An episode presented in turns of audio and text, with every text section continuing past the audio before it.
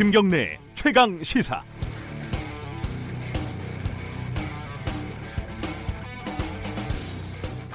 저는 이른바 멀티태스킹이 잘 안 되는 사람 중에 하나입니다. 예를 들면은 어, 학교 다닐 때 라디오를 들으면서 공부를 하는 친구들이 부럽기도 하고 신기하기도 했습니다. 저는 집중이 안 돼가지고 영 어렵더라고요. 지금은 어, 취재를 할 때 아이템 두 개를 동시에 진행하는 게 어, 여간 까다롭지가 않습니다. 어, 그런데 생각을 해보면요. 꼭 필요한 일은 멀티로 하기 마련입니다. 아무리 바빠도 밥은 먹어야 하고 어, 금요일에는 술도 한잔 해야 하고 화장실도 가고 담배도 피고 샤워도 하고 애랑 고스톱도 칩니다. 심지어 요즘은 최강 시사 진행과 뉴스타파 취재를 같이 하고 있습니다. 정말 필요한 일은 꼭 필요한 일은 하게 돼 있습니다.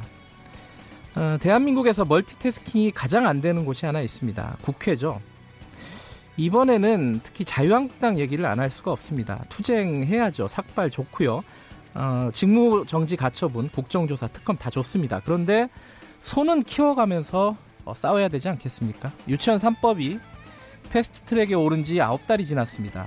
교육이 180일, 법사위 90일, 아무런 논의도 하지 않았습니다. 못했다기보다는 안 했습니다. 이제 본회의로 넘어갑니다. 유치원 관련법에 아무런 문제가 없는 겁니까?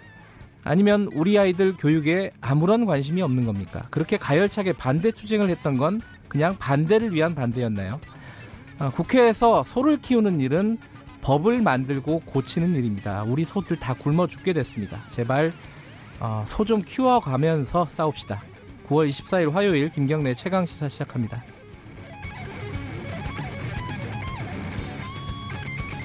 네, 김경래 최강 시사는 유튜브 라이브로도 함께하고 계십니다. 문자 참여 기다립니다. 샵 9730으로 보내주시고요. 짧은 문자는 50원, 긴 문자는 100원 어, 들어갑니다. 스마트폰 애플리케이션 콩 이용하면 무료로 참여하실 수 있습니다.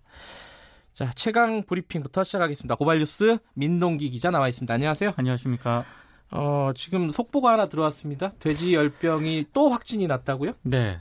경기 김포에서 아프리카 돼지 열병이 발생을 하지 않았습니까? 네. 그리고 어제 경기 파주에서 감염 의심 돼지가 신고가 됐거든요. 네. 근데 이게 조금 전에 확진 판정을 받았습니다. 그러면은 파주, 연천, 김포, 다시 파주 그래서 네 번째가 되는 거죠? 네 확진이? 번째입니다. 지금 예.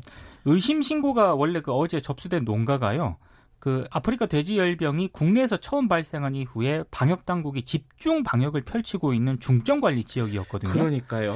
그래서 저도 문제가 좀 심각한 것 같은데요. 네. 아, 지금 다른 지역으로 확산될 수 있다는 그런 우려가 제기가 되고 있습니다. 네. 특히 김포 같은 경우에는 한강 이남 지역이기 때문에 네. 충남 지역으로까지 뭐 번질 수 있다 이런 우려도 나오고 있는데요. 당국이 지금 긴급 대응에 착수를 하는 그런 상황입니다. 이게 저는 뭐 제 판단으로는 이 돼지열병 확산이 뭐 검찰 조국 법무부 장관 압수수색 뭐 이런 뉴스보다 훨씬 더 지금 심각한 뉴스라고 아, 생각이 돼요. 심각합니다. 예. 이거 진짜 어, 이 당국에서 물론 열심히 하고 있겠지만은 네. 좀더 어, 방역 대책을 어, 빨리 마련을 해야 될 것 같습니다. 어, 어제 사상 초유의 법무부 장관 자택 압수수색이 진행이 됐습니다. 자택과 그 조국 장관 자녀들이 지원했던 대학 네 곳을 압수수색을 했습니다. 네. 아, 조국 장관 자택이 강제 수사 대상이 된 것은 검찰 수사 이후 처음이고요. 네. 법무부 장관 자택이 압수수색을 당한 것도 처음입니다. 네. 11시간 동안 이루어졌다고 하는데요. 일각에서는 조금 지나치다 이런 비판도 나오고 있습니다. 네. 이번 압수수색은 검찰이 조국 장관 배우자인 정경심 동양대 교수 등 가족과 인척뿐만 아니라 조국 장관 기소도 염두에 둔 강제 수사다 이런 분석도 나오고 있는데요. 네. 여당은 먼지 털기 수사라고 비판을 했고 야당은 조국 장관 사퇴와 문재인 대통령 결, 결단을 촉구를 했습니다. 네. 조국 장관이 퇴근길에 강제 수사를 경험한 국민들의 심정을 절실하게 느끼고 있다면서 힘든 시간이지만 검찰 개혁 등 법무부 장관으로서 소임을 다하겠다 이런 소감을 밝혔습니다. 뭐 자택도 그렇고 대학을 여러 군데를 압수수색을 했습니다. 그렇습니다. 어, 이게 어떻게 돼가고 있는 건지 좀 어, 자세히 좀 짚어봐야 될 것 같습니다. 3부에서 추적 20분 코너에서 어, 이 관련된 내용을 좀 다루겠습니다. 어, 삼성 바이오로직스 수사도 계속되고 있네요. 검찰이 어제 삼성물산과 국민연금 그리고 삼성그룹 금융계열사 등 모두 10여 곳을 대대적으로 또 압수수색을 했습니다. 네. 모두 2015년 7월 진행된 제일모직과 삼성물산 합병에 연루된 곳들인데요. 네. 검찰이 2015년 합병 과정을 비롯한 이재용 삼성전자 부회장 경영권 승계 과정을 정조준한 것으로 풀이가 되고 있습니다. 검찰은 압수수색에서 2015년 합병 과정과 관련한 문서라든가 의사결정 등이 담긴 서류, 관련 파일이 담긴 컴퓨터 하드디스크 등을 확보한 것으로 알려졌는데요. 검찰은 2015년 합병을 앞두고 삼성그룹 컨트롤타워인 미래전략실 지휘 아래 제일모직의 덩치를 키우기 위해 삼성바이오의 덩치를 부풀리는 과정에서 네. 회계 사건 사기 회계 사기 사건이 발생한 것으로 판단을 하고 있습니다. 네. 그 어제 압수수색 대상이 됐던 국민연금은 제일모직과 삼성물산 물산의 합병 비율로 합병이 이루어지게 되면 국민연금에 손실이 오는 것을 알고도 여기에 찬성했다는 그런 의혹을 받고 있습니다. 검찰이 바쁘네요. 굉장히 바쁜 것 같습니다. 네. 아, 지금 한미 정상회담 한참 진행 중입니다. 그렇습니다. 예. 어, 원래 그 오늘 한국 시간으로 오전 6시 15분에 이제 시작을 하기로 되어 있었는데요. 네. 트럼프 대통령이 좀 늦어가지고요. 아, 지각했군요. 지각해서 34분 정도에 시작을 예. 한 것으로 지금 전해지고 있습니다. 문재인 대통령과 트럼프 대통령의 이 회담은 아홉 번째인데요. 네. 특히 트럼프 대통령이 문재인 대통령의 숙소를 찾는 것은 이번이 처음입니다. 한미 정상이 북한의 비핵화 방법론에 대한 의견을 교환하는 자리가 될 것으로 보이는데요. 특히 문재인 대통령이 북한의 비핵화에 따른 미국의 상응 조치와 관련한 언급을 내놓을지도 관심이고 지소미아 종료 문제라든가 주한미군 방위비 분담금 문제가 의제로 오를지도 주목이 되고 있습니다. 좀 있으면은 아마 어, 회담이 끝나고 어, 브리핑이 간략한 브리핑이 있을 그렇습니다. 수도 있습니다. 네. 어, 관련된 소식은 2부에서 어, 전문가와 함께 짚어보도록 하겠습니다. 지금 방위 분담금 얘기가 주목이 된다고 했는데 서울에서는 그게 협상이 지금 오늘 열리게 되는 거죠? 오늘 제 11차 한미 방위비 분담금 특별 협정 협상이 시작이 됩니다. 네. 어, 11차 협상은 미국의 분담금 인상 요구 압박이 거세가지고요. 어느 때보다 난항이 예상이 되고 있습니다. 네. 미국은 주한미군 운영의 직간접적인 비용을 한국이 모두 부담해야 한다면서 올해 분담금의 약 6배에 달하는 50억 달러, 우리 돈으로 6조 원 정도를 요구하고 있는 것으로 전해지고 있는데요. 정부는 합리적이고 공정한 수준의 인상만 수용할 수 있다 이런 입장인데 네. 협상이 쉽지는 않을 것 같습니다. 어, 유치원 3법 아까 제가 오프닝에서 잠깐 말씀드렸는데 이제 본회의로 넘어갔습니다. 어제가 그 법사위 법안 계류 마지막 날이었거든요. 네. 근데 여야가 심사 일정을 잡지 못했기 때문에 오늘 국회 본회의에 자동 부의가 됩니다. 원래 이게 패스트 트랙에 올려서 신속 처리를 하자고 한 법안인데 네. 아, 9개월 동안 뭘 했는지 잘 모르겠습니다. 어, 이름은 패스트 트랙인데 사실 그렇게 fast하지 않죠. 그렇습니다. 이 어, 브리핑 끝나면은 박용진 의원 연결해서 이거 어떻게 진행이 되고 있는지 좀 알아보겠습니다. 아, 속 키우는 얘기도 좀 해야죠, 저희들이. 그렇습니다. 맨날 조국 얘기만 할 수는 없으니까. 네. 물론 조국 장관 얘기도 3부에서 자세히 다룹니다. 마지막 소식 하나 전해주시죠. 경찰이 음주운전 사고를 낸 뒤에 운전자 바꿔치기를 시도한 장재원 자유한국당 의원 아들 장영준 씨를 네. 기소 의견으로 검찰에 송치를 할 예정입니다. 장 씨 대신 운전을 했다고 주장한 20대 남성 김모 씨는 범인 도피 혐의로 그리고 네. 장씨 차에 함께 타고 있던 동승자는 음주운전 방조, 범인 도피 방조 혐의 기소 의견으로 검찰에 넘길 계획인데요. 근데 지금 장 씨와 바꿔치기를 해준 20대 남성 사이에 경찰이 대가를 주고받은 사실이 없었고 이 장 씨가 피해자 구호 조처 등을 실시한 점 등을 고려했을 때 뺑소니 혐의는 적용되지 않는 것으로 음. 판단했다고 밝혔는데요. 네. 이 경찰의 판단을 두고 좀 논란이 좀 제기가 되고 그러니까 있습니다. 수사가 좀 미진한 거 아닌가 이런 생각이 들어요. 어떻게 그렇습니다. 아무런 대가도 없이 자기가 음주운전했다고 얘기할 수 있을지 상식적으로는 이해가 안 돼요. 자기가 그걸 다 뒤집어 쓴다고 했다는 얘기인데 그러니까요. 이게 상식적으로 이해가 가지 않는 대목이 있습니다. 아마 검찰에 송치를 하면은 뭐 추가적인 수사가 이루어질 수도 있고요. 요새 검찰이 잘하고 있으니까요. 그렇습니다. 네. 자, 오늘 소식 잘 들었습니다. 고맙습니다. 고맙습니다. 고발뉴스 민동기 기자였고요. 김경래 최강 시사 듣고 계신 지금 시간은 7시 34분입니다.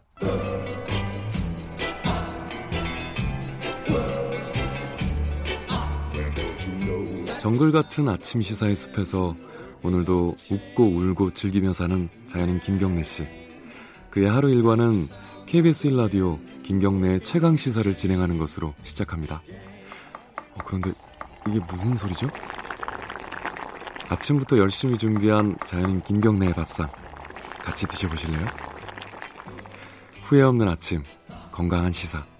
김경래의 최강 시사. 네, 브리핑에서 잠깐 말씀드렸지만 유치원 3법이 고, 본회의로 지금 넘어갑니다. 이게 그렇게 생각하시는 분들이 있을 거예요. 아직도 통과가 안 된 건가? 어, 작년 10월에 발의가 됐고요. 음, 그 이후에 패스트 트랙에 올라갔고 어, 법사 아, 교육위 법사위에서 아무 논의도 없이 쭉 시간만 흐르다가 시간이 다 돼서 이제 본회의로 넘어갔습니다. 아, 국회에서 제가 생각할 때는 음, 소를 캐우고 계신 몇 분 안 되는 국회의원 중에 한 분입니다. 박용진 더불어민주당 의원 연결해서 유치원 3법 얘기 좀 해보겠습니다. 안녕하세요. 예, 안녕하세요. 박용진입니다. 예, 어, 일정부터 좀 여쭤보면요. 본회의로 예. 넘어간다고 바로 뭐 투표를 하는 건 아니죠? 그렇죠. 그러니까 지금은 그러니까 상임위 관련 상임위인 교육이 예. 그러니까 180일 예. 예, 예 묵혔고요. 예. 그리고 90일 법사위에서 90일 아무 논의도 없이 묵혔고요. 예. 그리고 이제 이제 60일이라고 하는 시간 동안 본회의에서 빨리 올릴 수도 있고 음. 어, 논의를 더 할 수도 있고 이렇긴 합니다. 예. 그러나 법안 내용을 뭐 변경하거나 고치는 건 못하고요. 아 그래요? 어, 예, 음. 본회의에는 이제 그러니까 올릴 건지 말 건지만 판단을 지금 하는 건데 네. 여기서도 60일이라고 하는 시간을 그냥 줍니다. 음흠. 근데 이 60일이 지나면 강제적으로 이제 올려야만 하는 상황이 오는 거죠. 예. 그게 11월 22일입니다.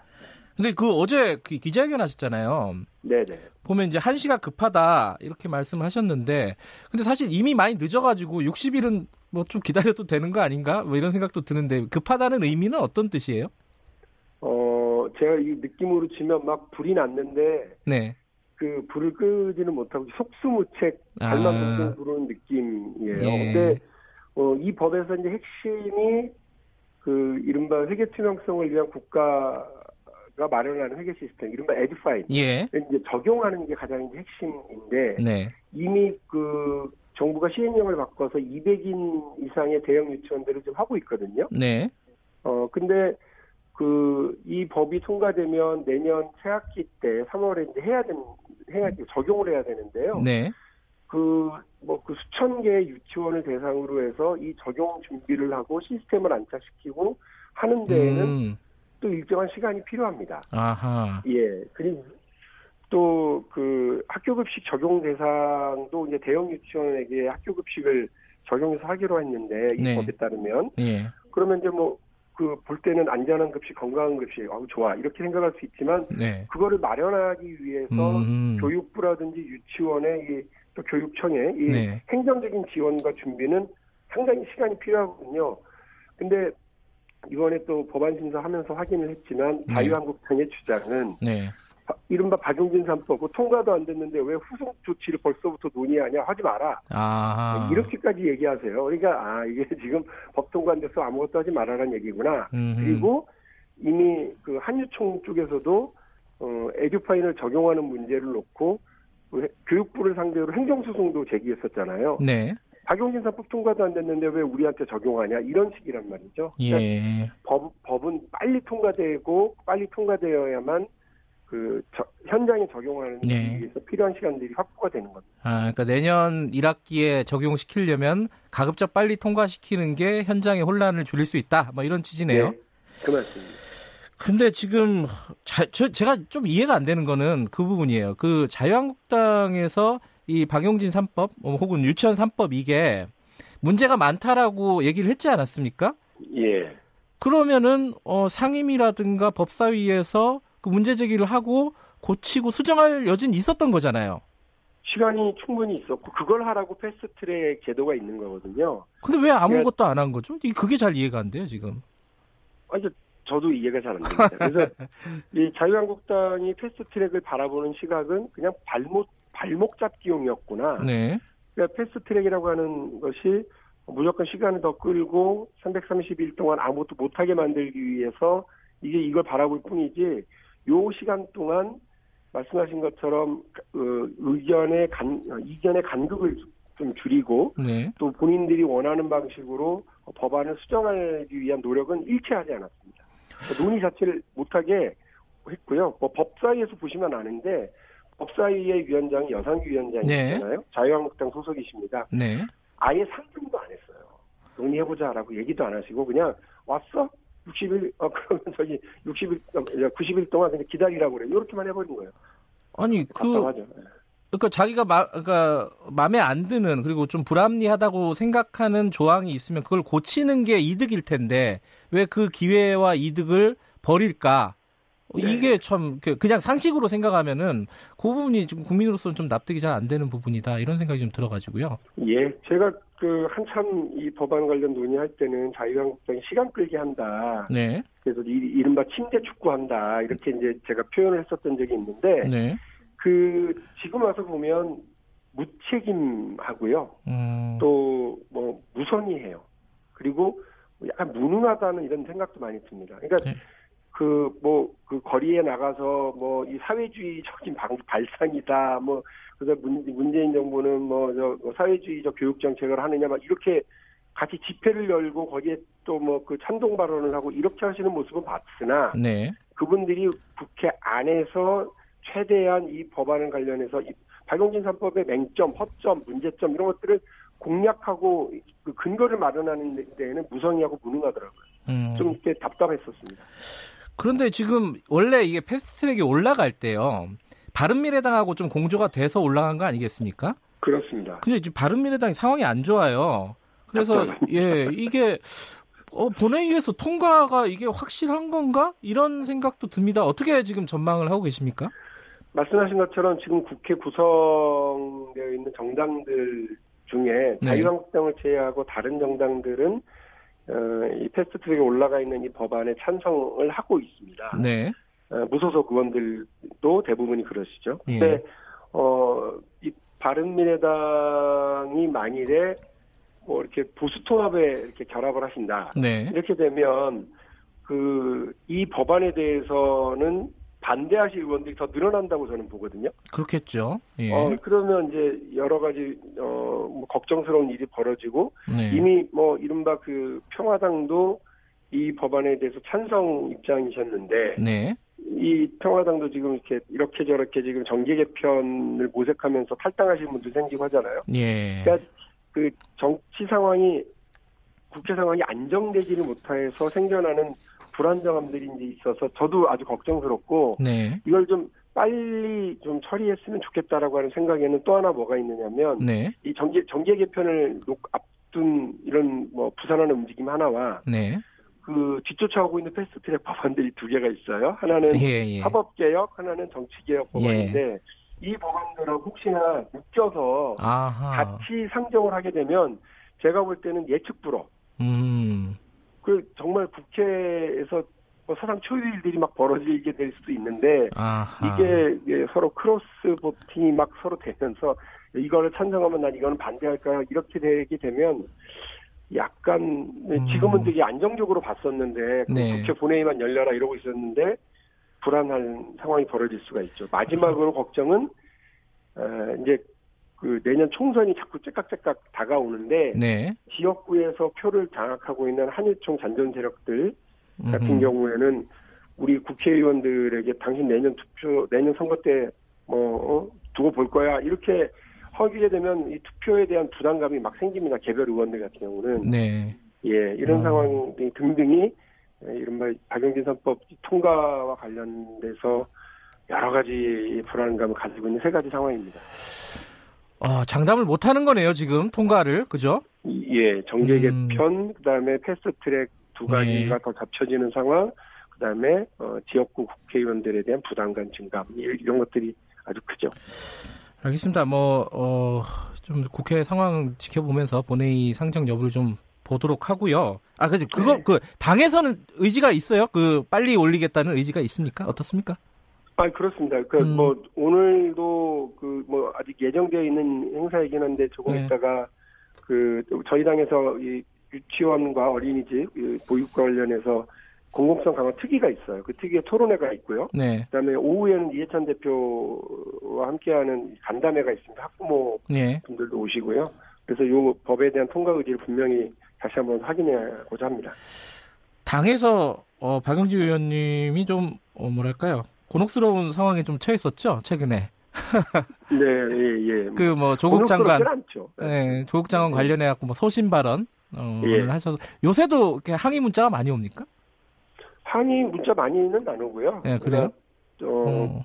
지금은 조금 뭐 더 두고 보겠어, 뭐 이런 분들이 계시긴 하지만, 예, 그러니까 저 저한테 뭐 저 항의하거나 의견을 보내주시는 분들은 또 그분들대로 당 원으로서 혹은 지지자로서의 역할을 네. 어, 해주시는 거니까 저는 뭐 그거는 크게 부담스럽지는 않고요. 예. 진짜 부담스러운 거는 지금 이제 전국 상황이 어 뭐 한치 앞을 볼 수 없는 상황으로 가고 있고 네.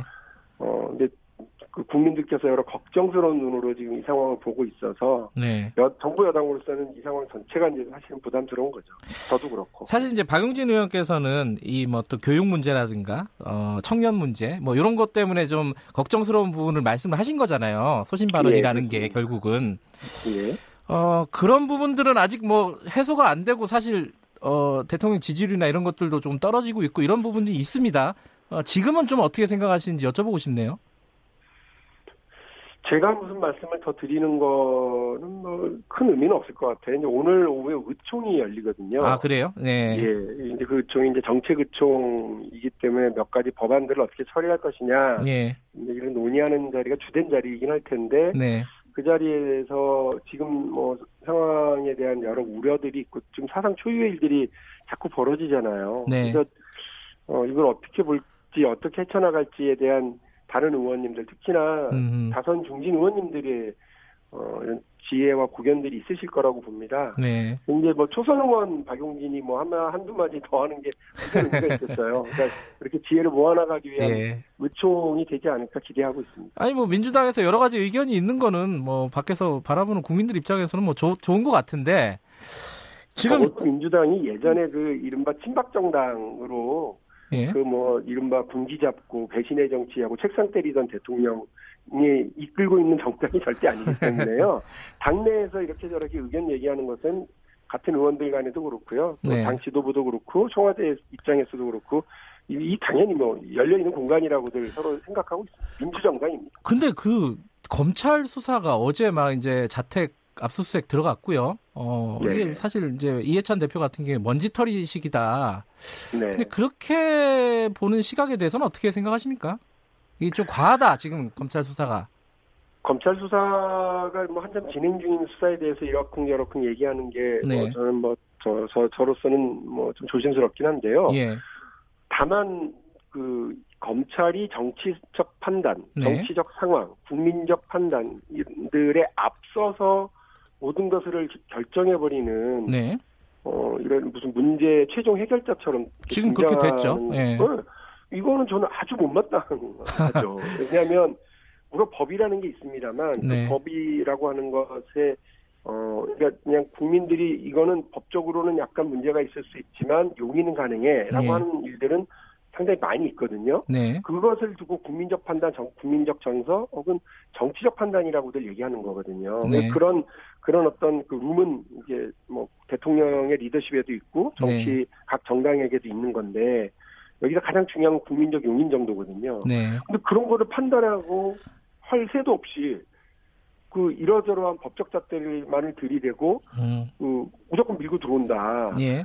이렇게 되면 제가 말씀드렸던 어떤 국민적인 그 판단, 정치적 판단, 네. 정치의 룸 이런 것들은 다 증발해 버리거든요. 네. 그러면 아주 상황이 괴팍하게 돌아갈 수밖에 없어요. 그래서 네.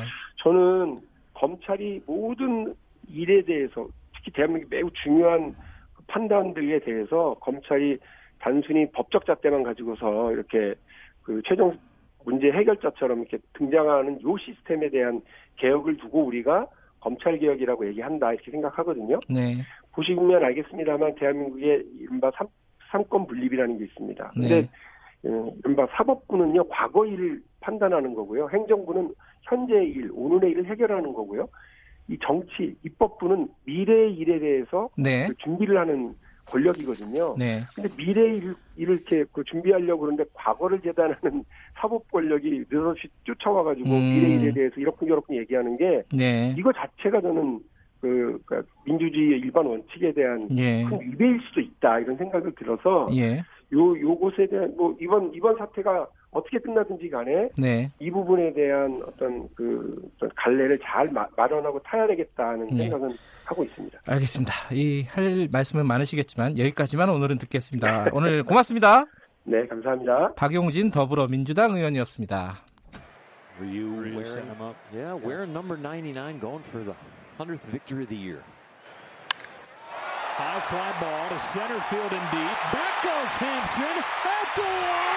It's happened! First home run of the year evens the score at one. 이게 무슨 소리죠 이게? 영어가 짧아서 어제 역사적인 스포츠 현장의 목소리였습니다. 최강 스포츠 KBS 스포츠 취재부 김기범 기자 나와 있습니다. 안녕하세요. 네 안녕하세요. 이제 홈런 때렸다는 거죠? 네네, 유현진 선수가 잘 던진 것보다 잘 때린 것이 훨씬 더 큰 뉴스가 되는 이게 재밌는 상황이에요. 의외의 예. 상황이잖아요. 예. 그게 개가 사람을 물면 뉴스가 안 되지만 사람이 개를 물면 뉴스가 아좀좀 좀 그렇습니다만 그 정도로 비견될 정도로 예. 투수가 홈런 때리기라는 건요. 예. 참 상식적으로 굉장히 힘든 일이고 그 메이저리그에서요. 류현진 선수가 따져보니까 210 타수 만에 홈런을 첫 홈런이군요. 그렇죠. 유현진 선수한테는 예. 예. 또 홈런이 나올까 싶어요. 이 처음이자 마지막일 수도 있고 굉장히 역사적인 예. 그 시즌에 예. 역사적인 홈런까지 때리면서 이 콜로라도 선발 안토니오 센사텔라의 151km의 빠른 직구를 아, 받았죠. 그러니까 홈런이 되죠. 사실 아. 빠른 직구가 반발력이 있기 때문에 네. 더 홈런으로 갈 수 있는 홈런 비거리가 119m고요. 네. 자, 내셔널리그는 다 아시다시피 투수가 9번 타자로 나옵니다. 그 아, 미국의 음. 양대 리그 있지 않습니까? 예. 아메리칸 리그가 있고 지역이 워낙 넓다 보니까 네. 아메리칸 리그와 내셔널 리그가 있는데 내셔널 리그는 투수가 9번 타자로 나오는 시스템인데 거의 대부분의 투수들은 다 이제 삼진 아웃 당하고 그냥 음. 멀뚱멀뚱 서 있는 역할에 그치지만 예. 류현진 선수는요.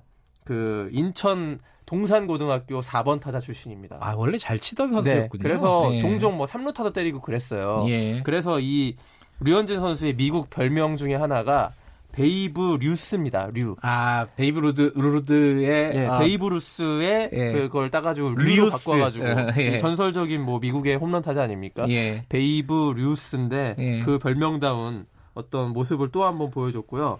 이 통산 타율 1할 7푼 3리고요. 저 3루타 1개, 2루타 8개 많이 쳤죠. 음, 2루타. 그렇군요. 그다음에 홈런 1개가 드디어 추가가 음흠. 된 것입니다. 류현진 말고요. 박찬호 선수도 홈런 친 적 있습니다. 어, 그, 네. 아, 기억은 나요. 예. 보셨을 거예요. 예. 세번 정도 홈런을 아, 더 그래요? 물론 메이저리그 음. 생활을 더 길게 했으니까 네. 홈런 칠 기회가 더 있었고 그에 앞서 가지고 또 백차승 선수도 샌디에이고에서 홈런 한 개를 투수임에도 불구하고 때린 적이 있거든요. 굉장히 이례적이면서 아주 기념비적인 날이었고 어, 투구 내용도 나쁘지 그러니까요. 않았습니다. 투구 내용이 어땠습니까? 7이닝 3실점 그리고 13승을 해가지고 평균 자책점이 2.41이 됐는데요. 네. 이 경기가 콜로라도전 경기가요. 아마도 이제 류현진 선수가 정규 시즌 마지막 등판인 것 같아요. 아 그래요? 그 한 번 더 등판 기회가 그 롯. 그 샌프란시스코 원정 경기 나올 수도 있는데 예. 이미 LA 다저스는 그 내셔널리그 서부지구 1위를 확정했습니다. 그래서 음. 그 포스트 시즌을 대비해야 되거든요. 포스트 네. 시즌에서 류현진 선수의 역할이 절대 중요하기 때문에 음흠. 그에 맞춰서 휴식을 취할 가능성이 많고요. 그 다저스 LA 다저스의 그 내셔널리그 디비전 시리즈 포스트 시즌 첫 번째 경기인데요. 이 네. 디비전 시리즈가 10월 4일부터 5전 3선승제로 시작되는데 여기서 4일 혹은 5일 홈 경기에 1, 2선발로 1선발 혹은 2선발로 등판할 가능성이 지금 굉장히 높습니다. 사이 영상 그건 어떻게 되는 거예요? 요게 좀 그 류현진 선수가 이제 다승은 아니고 평균 자책점 가지고 이제 사이 영상에 도전하고 있는데요. 아. 좀 실점이 최근에 좀 많아가지고 약간은 멀어졌는데 아직 포기할 단계는 아니거든요. 음, 예. 그래서 올 시즌 그 정규리그를 마감했다고 가정했을 때 13승 5패에 평균 자책점 2.41 그리고 또 메이저리그 올스타전에서 선발로 뛴 예. 그런 어떤 기념비적인 시즌이었고 싸이 영상까지 수상한다면 물론 저 금상첨화이겠습니다만 지금은 좀 마음을 비우고 도전해야 될 것 같습니다. 시간이 많지 않아서 짧게 네. 짧게 예 올해 축구 피파 올해 선수상 발표가 됐나요? 그렇습니다. 메시와 호날두, 반다이크라는 이 세 명이 최종 후보에 올랐었는데 오늘 새벽에 발표됐습니다. 메시가 4년 만에 피파 아, 올해 선수상을 예. 탔어요. 뭐 네. 뭐 경합 끝에 탔고요. 그래서 통산 여섯 번째 수상인데요. 이게 역대 그래요? 최다 수상입니다.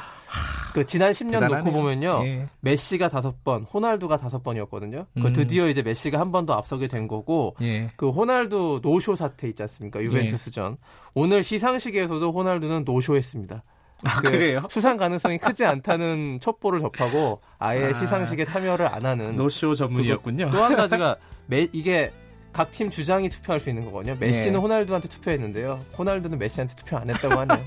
아, 그런 것까지. 네. 자, 여기까지 듣겠습니다. 고맙습니다. 고맙습니다. KBS 스포츠 취재부 김기범 기자였고요. 김경래 최강시사 1부는 여기까지 하겠습니다. 잠시 후 뉴스 듣고 8시 5분에 돌아옵니다.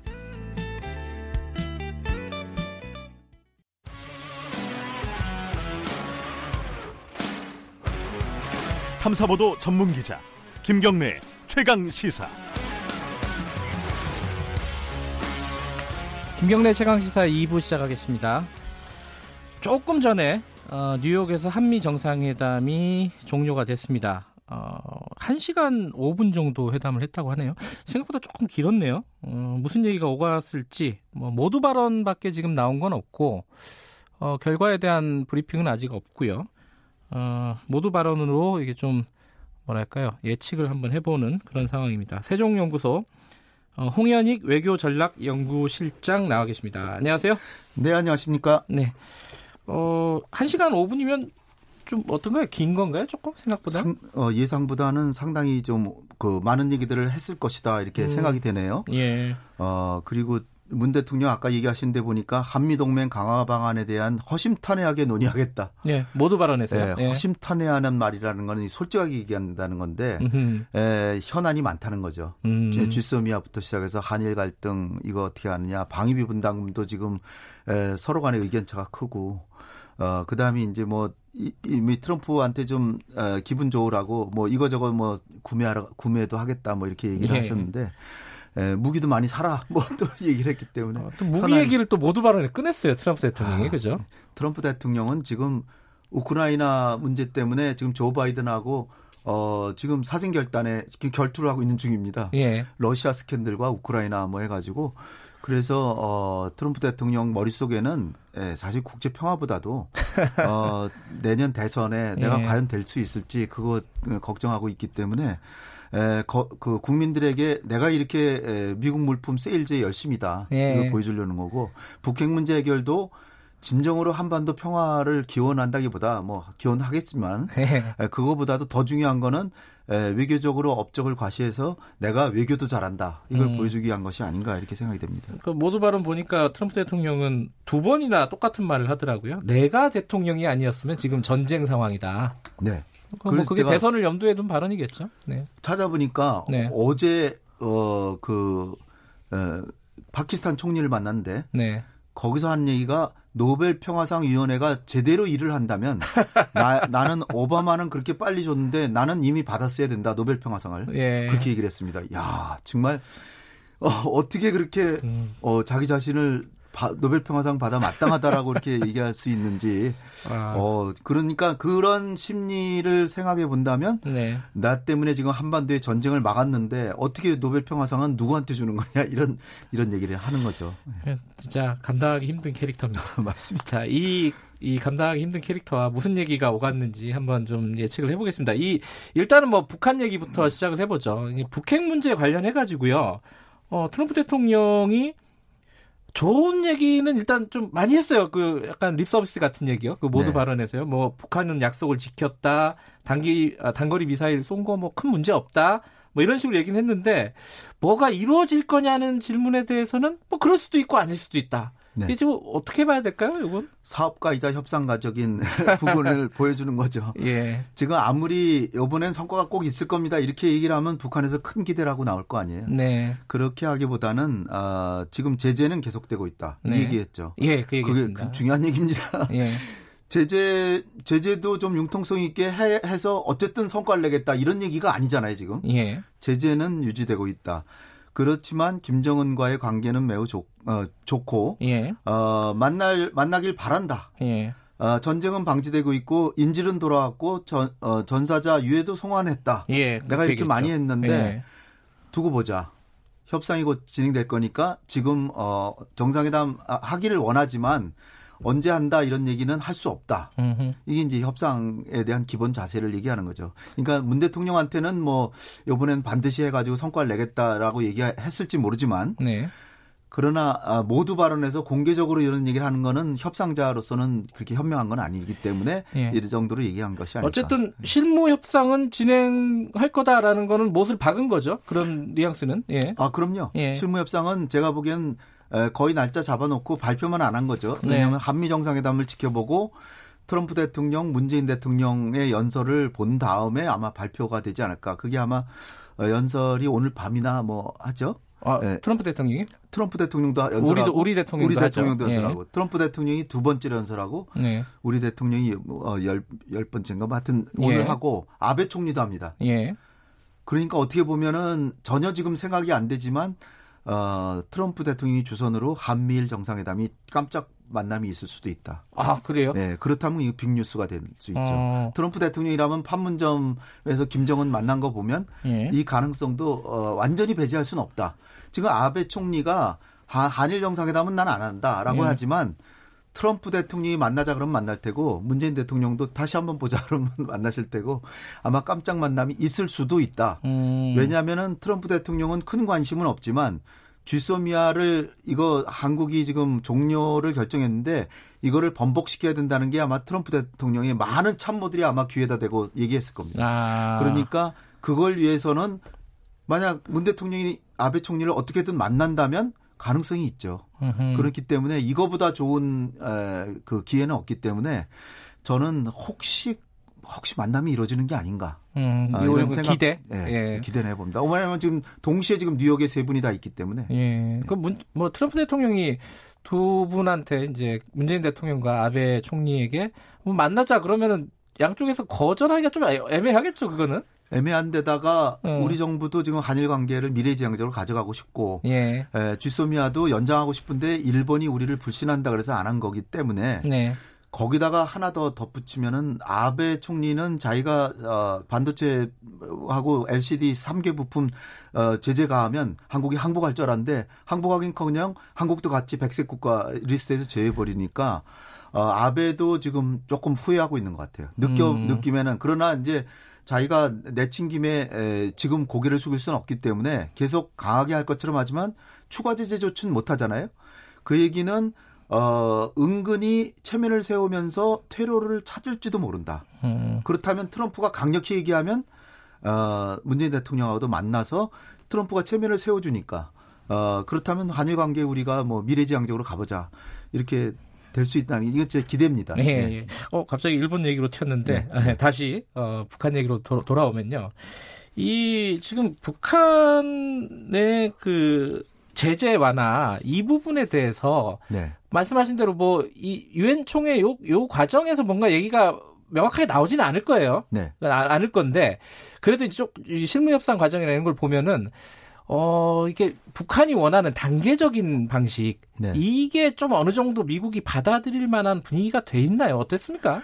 지금 이제 중요한 게 존 볼튼을 해임시켰고 예. 거기다가 하나 더해서 존 볼튼이 얘기한 리비아 방식 때문에 비핵화 협상이 이렇게 지지부진했다. 네.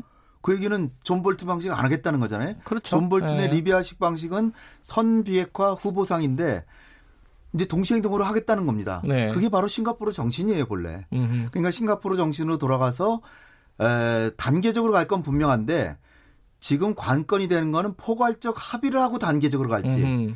북한은 어, 합의 자체도 단계적으로 하자. 네. 근데 미국은 합의는 포괄적으로 종착역과 중간 지점까지 설정을 해놓고 요번엔 1단계만 하고 그 다음에 또 2단계로 가자. 네. 이거 이것이 다르거든요.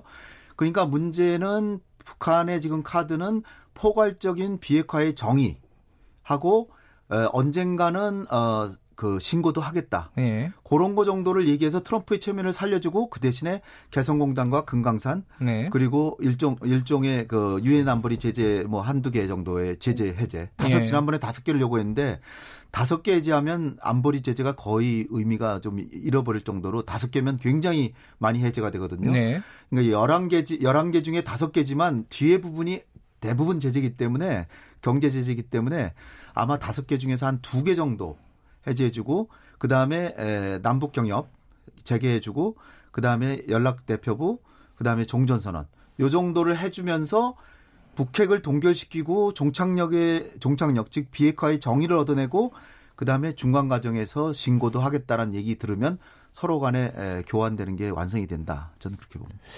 근데 뭐 그런 차원에서요 연장선에서 어, 문재인 대통령이 유엔 총회 연설을 할때 네. 어떤 제안을 할지 뭐좀 네. 파격적인 제안이 이루어질지 뭐 네. 이 부분이 관심인데 좀 예상을 하신다면요. 그거를 우리 대통령이 먼저 하면 미국에 좀 부담이 되니까 그래요? 그거는 어. 이제 트럼프 대통령 귀에다 대고 얘기를 하실 것 같고요. 예. 총회에서의 연설은 아무래도 어, 유엔은 평화의 기구입니다. 네. 그러니까 비핵화 문제 이걸 얘기를 하는데 일단은 문 대통령이 이루신 거 작년에 남북 관계 진전 올림픽에 올림픽에 북한이 참여하도록 한 거, 어, 그 다음에 9.19 어, 평양 남북 군사합의서. 네. 그래서 비무장지대를 평화지대로 만들었고, 그래서 비무장지대를 평화지대를 만들어서 이를테면 뭐 지뢰 제거 같은 걸 하자든지 네. 뭐 이런 제거를 해서 유엔의 본연의 기능에 맞는 연설을 하시고 그다음에 남북 간에는 상호 불가침하자. 음. 그다음에 상호 안보의 원칙에 따라서 가겠다. 거기서 한 걸음 더 나가면 문 대통령께서 8.15 연설 같은데 늘상 하시는 동북아의 에너지 공동체, 철도 공동체를 만들어서 그래서 한반도의 평화가 동북아의 평화 번영으로 되게 하겠다. 음. 이런 메시지. 평화 평화 경제론을 네. 얘기하시고 그다음에 이제 기후나 환경에 대한 이제 대한민국의 기여 이런 부분들을 쭉 어, 연설하시지 않을까 이렇게 음, 연설에서 뭐 좀 구체적으로 개성공단이니 뭐 이런 얘기는 할 계제는 아닌 것 같고요. 그죠? 네. 근데 말씀하신 대로 그러면 트럼프 대통령 귀에다 대고는 이런 네. 얘기는 분명히 할 수도 있다. 뭐 이런 거네요. 음. 문 대통령이 그동안 하신 그 이렇게 그 얘기들을 종합해 보면 미국의 부담을 덜어주기 위해서 미국이 대북 제재를 풀어주려면 의회하고의 상의가 필요하고 네. 안보리에서 제재해 줄래도 안보리 15개국의 다른 나라들하고 상의해야 되잖아요.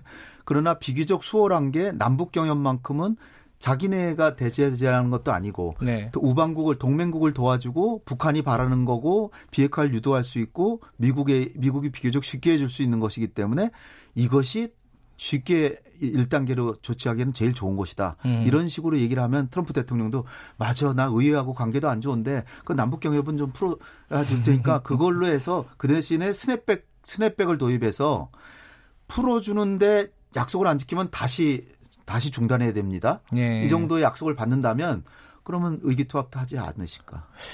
어, 그 정도는 굉장히 뭐랄까요? 네. 아주 긍정적인 어, 네. 어, 그런 시나리오인 거죠. 그죠? 그러니까 상황이 바뀐 거죠. 네. 올 여름까지만 하더라도 미국이 전혀 제재 문제는 거론하지 않을 것 같았는데 네. 볼튼을 해임하고 또 이, 볼튼을 해임한 이유 중에 하나가 이란과 아프가니스탄 협상 뭐 이런 것 때문에 그랬거든요. 네. 이란에 대해서는 지금까지 한 마디도 안 했는데 예, 미국이 제재가 했잖아요. 그 제재를 완화해 줄 용의까지 표명했습니다. 네. 그 이란을 이란의 제재를 풀어 이란이 북한보다 더 중요하거든요. 미국한테는. 근데 이란의 제재를 풀어 줄 용의를 표명했다는 건 북한도 할 수 있다는 얘기죠. 아하. 간접적으로 한 거라고 저는 봅니다. 아하, 이란을 비추어서 생각을 네. 해 보면은 네. 아, 그런 가능성이 좀 높아지고 있다. 근데 요리가 지금 뭐랄까요? 지금 트럼프 대통령 만나면서 미국에 좀 몇 가지 선물을 가지고 갔잖아요. 뭐 네. LNG를 사겠다, 뭐 네. 이런 이런 것도 있고 그리고 또 하나가 좀 꼬이고 있는 게 방위비 분담금 얘기예요. 네. 이거 네. 국민적인 여론도 사실은 좋지 않고 네. 이거 어떻게 풀어 나갈지 이 문제를 미국 요구액은 물론 그렇게 실제로 요구할지는 모르겠지만 굉장히 네. 많잖아요. 지금 6조를 요구하고 있잖아요. 이게 어떻게 푸는 게 지금 합리적이겠습니까? 이게? 트럼프의 과장화법이긴 한데 예. 일단은 이제 한미 방위비 협상이 첫 번째로 시작되고 예. 그다음에 일본하고 돼야 되고 나토하고 해야 됩니다. 우리가 어, 이제 첫 번째 선수군요. 네, 첫 번째 예. 선수니까 요번에 어, 첫 단추를 잘 깨자 뭐 이런 셈이에요. 예. 그래서 사실은 어뭐 다섯 배로 올려달라 뭐 이런 식인데 그건 말도 안 되는 얘기고요. 예. 방위비 분담금이라는 게 본래는 에, 한 푼도 우리가 안 주던 겁니다. 네. 근데 한국 경제가 좀 좋아지고 그래서 80년대 중반부터 시작해서 한국 경제가 이렇게 좋아졌는데 한국의 안보를 우리가 상당히 도와주고 있는데 좀 기여를 해야 되지 않겠냐. 그래서 음.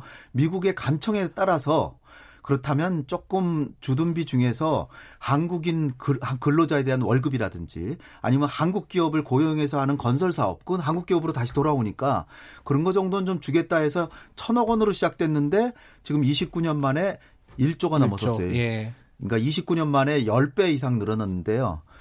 이거는 사실은 좀 미국이 과도하게 요구하는 것이고 그다음에 이 방위비 분담금에 안 들어 있는 게 뭐냐면 일본에는 계산하면서 우리는 안 들어 있는 게 토지 이용료예요. 음. 지금 대한민국 토지 가격이 얼마나 올랐습니까? 네. 그거 치면은 일본보다 훨씬 더 많이 내고 있어요. 음. 네, 그렇기 때문에 우리가 잘만 얘기하면 어그 그렇게 많이 안 올려줘도 된다. 특히나 우리가 지금 1조 가량 주고 있는데 매년 네. 돈이 남아요. 남아 가지고 한 2조 가량을 저축해 놓고 있다가 안 쓰면 사실 우리 국민의 세금인데 돌려줘야 되는 거 아닙니까? 네. 근데 그걸 가다, 가지고 미군의 기지 이전비로 대부분 전용해 썼어요. 사실은 음. 불법입니다. 우리가 네. 한미 동맹이니까 봐준 거지.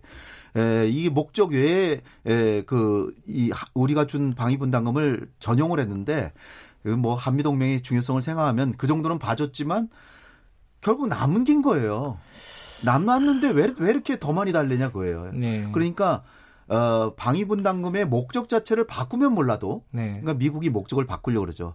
전략 자산을 한국에 배치하는 비용은 따로 내라. 뭐 예. 뭐 이런 식인데 그거는 미국이 조금 좀 과도하게 요구하는 것이 아닌가 이렇게 생각됩니다. 근데 이게 다 연계가 돼 있는 얘기라서 이제 북핵 네. 문제라든가 이제 뭐이뭐 뭐 방위 분담금이라든가 그래가지고 네. 우리가 목소리를 크게 내기가 좀 애매한 상황이 아니냐 이게 걱정이잖아요.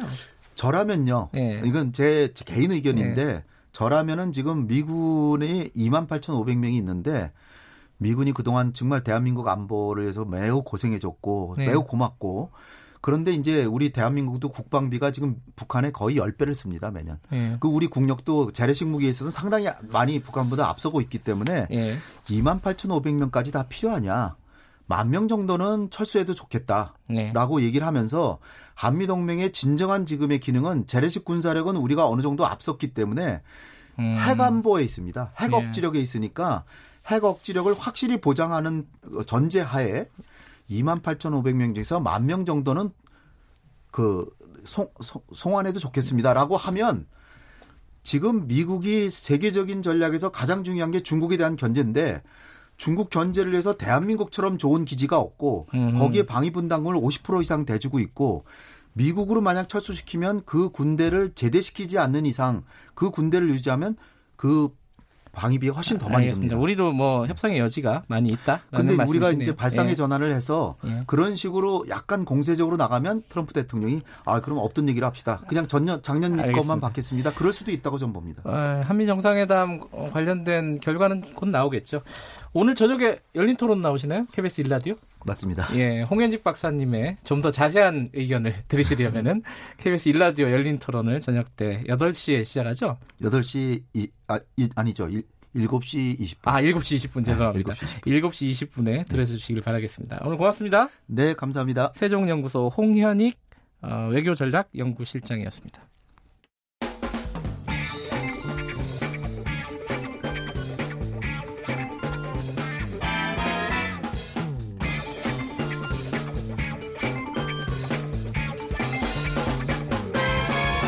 윤태곤의 눈. 예, 윤태곤의 눈, 어, 의제와 전략그룹 더모아의 윤태곤 정치 분석 실장 나와 계십니다. 자한당 얘기 좀 해볼까요? 네. 그 민부론 어, 예. 프리젠테이션이라고 해야 되나요? 뭐 그걸 했습니다. 이게 좀 되게 흥미로웠어요. 어떤 부분이요? 뭐 여러 가지로 형식, 내용 그리고 지금 이 타이밍이라는 아. 점에서 일단 황교안 대표가 그제 일요일 날 프리젠테이션을 했어요. 예. 어, 면바지에 운동화 신고 색깔 있는 셔츠 소매를 걷어붙이고 헤드셋 마이크 착용해가지고 프리젠테이션 했어요. 뭐 어, 나름 어울리더라고요. 머리가 음, 짧아서 네. 그런지 그렇죠. 스티브 잡스랑 비슷하기도 보이고. 삭발했을 때는 김치 올드만, 프리젠테이션 하니까 네. 스티브 잡스. 뭐 하여튼 요즘 나름 화제의 인물입니다. 그 관련해서 기자회견도 있었죠. 그렇죠. 그 네. 기자회견이 있었고 어제 연장선에서 그 전문가들의 기자 간담회가 있었어요. 한나라당이 이제 아, 한국당의 경제통이라고 하면 김종석 의원인데 네. 이분 중심으로 그 간담회를 열어가지고 한국당이 2020 경제 대전환위원회라는 데가 있습니다. 여기도 네. 간담회가 이제 민부론이 앞으로 전략과제 20개, 세부 과제 다 50개를 제시하겠다. 이걸 음. 추진하면은 뭐 2030년까지 1인당 국민소득 5만 불, 가구당 연간 소득 1억 원, 중산층 비율 70%. 10년 남았네요. 아. 우리나라가 이제 G5 세계 경제 5대 강국에 진입할 수 있다. 약간 747 이런 느낌도 뭐 그렇죠. 드네요. 약간 네. 이게 대선 때 하는 이야기들이에요. 음. 보통 이런 거. 두, 번, 두 가지 지점에도 볼 수 있어요. 첫 번째, 이 경제 이야기를 꺼낸 것 자체. 내용을 떠나가지고, 구체적인 네. 내용을 떠나가지고, 잘한 거예요. 네. 이른바 포스트 조국을 보는 거 아니겠습니까? 음흠. 조국 장관 이야기로 계속 갈 수도 없고 네. 또 총선은 결국 경제 민생 문제에 관한 문재인 정부의 성적표가 큰 영향을 미칠 건데 음, 네. 한국당이 이제 그 준비를 하는 거겠죠. 근데 말씀하신 대로 이게 좀 약간 대선용이다 이런 느낌도 있어요. 그렇죠. 이게 음. 숫자라든지 하는 거 보면은 예전에도 황 대표의 이제 경제 행보를 보면은 좀 이 대선 주자 느낌이었는데 뭐 말하자면 이런 거 아니겠습니까? 꼭 먹고 알 먹고겠죠. 아하. 당이 경제를 준비한다. 경제 네. 이야기를 하는 것 자체는 좋은 것이고 또 정치권이 분위기를 그쪽으로 가지고 가자는 것에 대해 가지고는 다른 정치 세력들이 마다할 명분이 없어요. 네. 구체적인 내용에 대해 가지고는 아 이거는 뭐 시대착오적이다 이런 논쟁은 벌어질 수 있지만은 지금 때가 어느 때인데 경제 이야기냐 이럴 수는 없는 거 아니겠습니까? 아, 그렇죠. 그런 얘기는 힘들죠. 그렇죠. 예. 그리고 기억하실 텐데 지난 4월 말 5월 초에도 황 대표가 경제 드라이브를 한번 걸었었어요. 음, 아까 말씀하신 경제 대전환 위원회 그것도 그렇죠. 그때 만들어진 네. 건가요? 근데 이제 그때 이제 외국인 노동 노동자 뭐 최저임금 차별화 이런 이야기 했다가 좀 땡뚱맞다는 아, 비판도 받고 예. 또 대학 가서 스펙 없이 대기업에 입사한 청년이 있습니다. 우리 아들입니다. 뭐 이런 이야기 했다가 어, 지금 생각해도 약간 예, 좀 오그라드는 예, 얘기네요. 빈축을 예. 사고 황 대표가 그때 이게 내용적인 것도 내용적이지만은 경제나 민생 이야기하는 게 되게 좀 어울리지 않는 옷을 입은 느낌이다. 막 이분이 그쵸. 어 공안 그 검사니까요. 예. 뭐 우리 나라 뭐 이제 대한민국 자유민주주의 이런 이야기 하면은 아 이게 말하는 게 어울린다 이런 느낌이었는데 그러네요. 어. 경제 민생 이런 이야기는 뭐 좀 어색하다 그랬었거든요. 예. 일요일 날도 조금 이제 어색했어요. 근데 음. 이런 게 있어요. 지금 자꾸 해놓아야지 사람들한테 익숙하게 여겨집니다. 맞아요. 익숙해지면 또 몰라요. 어색한지도. 네. 자꾸 이렇게 해놓아야지 나중에 진짜 선거 때는 근데 그럴듯하게 보이고 음. 어 그래 한참 전부터 했던 이야기잖아 음. 이렇게 이제 익숙함이 쌓이는 거거든요 대중들의 인식에게 총선 혹은 자기 대선 생각해가지고 끝까지 뭐 헌법 자유민주주의 사수 이런 이야기만 할 수는 없는 거 아니겠습니까? 경제 얘기해야죠. 그럼요. 내용을 들여다보면 어떻습니까? 자, 그러니까 내용이 문제인데 현 예. 정부 경제 정책을 당연히 비판할 수 있어요. 예. 근데 이제 문재인 정부의 경제 정책이 소득 주도 성장을 이제 천민 사회주의 이렇게 규정하는데 우리가 천민 자본주의는 많이 들어본 이야기잖아요. 그러니까 처음 듣는 얘기긴 한데. 어... 근데 이것도 이게 말하자면 조금 재밌긴 해요. 그러니까 무슨 그러니까 말을 하려는지 알겠어요. 부패해 예. 있고 자기들은 실속 예. 챙기는데 대중들을 향해 가지고 사회주의적 정책을 강요한다. 이런 이제 지금 보수 진영의 시각을 투영한 거겠죠. 예. 근데 그러면서 이제 근데 최저임금, 노동시간 관련 규제도 풀어야 된다. 뭐 음. 뭐 4월, 5월에도 근로기준법 시대는 지났다 이런 이야기 했는데 이게 좀 너무 올드하지 않냐는 아, 거죠. 내용적으로 보면요. 그렇죠. 예. 자, 우리가 봤을 때 이명박 전 대통령의 실용주의 노선이나 음흠. 또 박근혜 전 대통령이 두 번째 대선에 도전하면서 내놓은 게 disciplined capitalism이라 그랬어요. 그 우리말로 규제받는 하면? 자본주의, 아. 복지 강조. 예. 이럴 때는 진보 진영에서도 어 우리가 허리 찔렸다 이 사람들 이런 거 들고 나올 줄이야 아 우리 건데 이렇게 그렇죠. 생각을 이런 했겠죠? 반응들이 예. 꽤 많았었거든요 그에 예. 비하면은 민부론은 아직은 컨텐츠가 빈약해 보여요. 그래요? 그러니까 이게 음. 황 대표가 만약 대선주자로 쭉 간다면은 이 위에서 차곡차곡 채워 올라가긴 예. 할 거예요. 그래서 한국당의 경제 이데올로그격인 이제 김종석 의원이 여권을 향해서 대토 토론, 대논쟁하자. 지금 대전환이 필요할 때다. 음. 이런 이제 큰 걸 던졌는데 민부론으로 인해서 이런 토론이 촉발되고 정치적 분위기가 바뀌면은 그건 음. 긍정적인 효과예요 분명히. 네. 그러니까 이게 좀 흥미롭고 황 대표 입장에서도 조국 장관 이런 이야기 계속 나오더라도 이걸 계속 끌고 갈 뚝심이 있느냐. 그리고 여권 입장에서도 좋다 우리가 받겠다라고 해서 이제 내용적으로 경쟁해보자라고 분위기 바뀔 수 있느냐 좀 지켜보면 재밌을 것 같아요. 네. 네. 그나저나 삭발은 끝난 거죠 이제. 그뭐 모멘텀이 또 있으면 뭐 하지 않겠습니까? 네. 알겠습니다. 오늘 말씀 감사합니다. 네. 윤태곤의 눈이었습니다. 김경래의 최강사 2부는 여기까지 하고요. 잠시 후 3부에서 다시 뵙겠습니다. 일부 지역국에서는 해당 지역 방송 보내드립니다.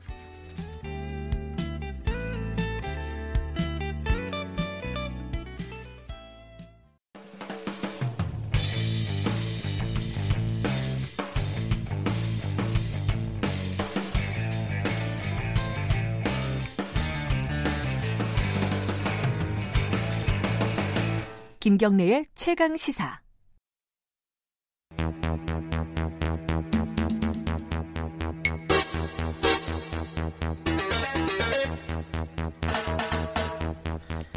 네, 김경래의 최강 시사 3부 시작하겠습니다. 아, 사건의 이면을 들여다보고 깊이 있게 파헤쳐보는 시간 추적 20분. 오늘도 두 분 어김없이 나와 계십니다. 먼저 박지훈 변호사님. 네, 안녕하세요. 안녕하세요. 박지훈입니다. 아, 마음이 급하시군요. 장용진 아주경제 기자님. 안녕하세요. 안녕하십니까. 장용진입니다. 어, 지난 시간에 이제 조국 장관 관련된 펀드 의혹에 대해서 좀 정리를 해봤어요. 네. 어, 좀 반향이 좀 크더라고요. 아, 예, 의외로 반향이 크더라고요. 네, 깜짝 놀랐어요. 예. 왜 우리가 그럼 이때까지 하면서 그렇게 예, 마, 많은 분들 검색어 보니까 한 2위까지 올라가고 막 그러더라고요. 아. 잘못했나요, 우리가?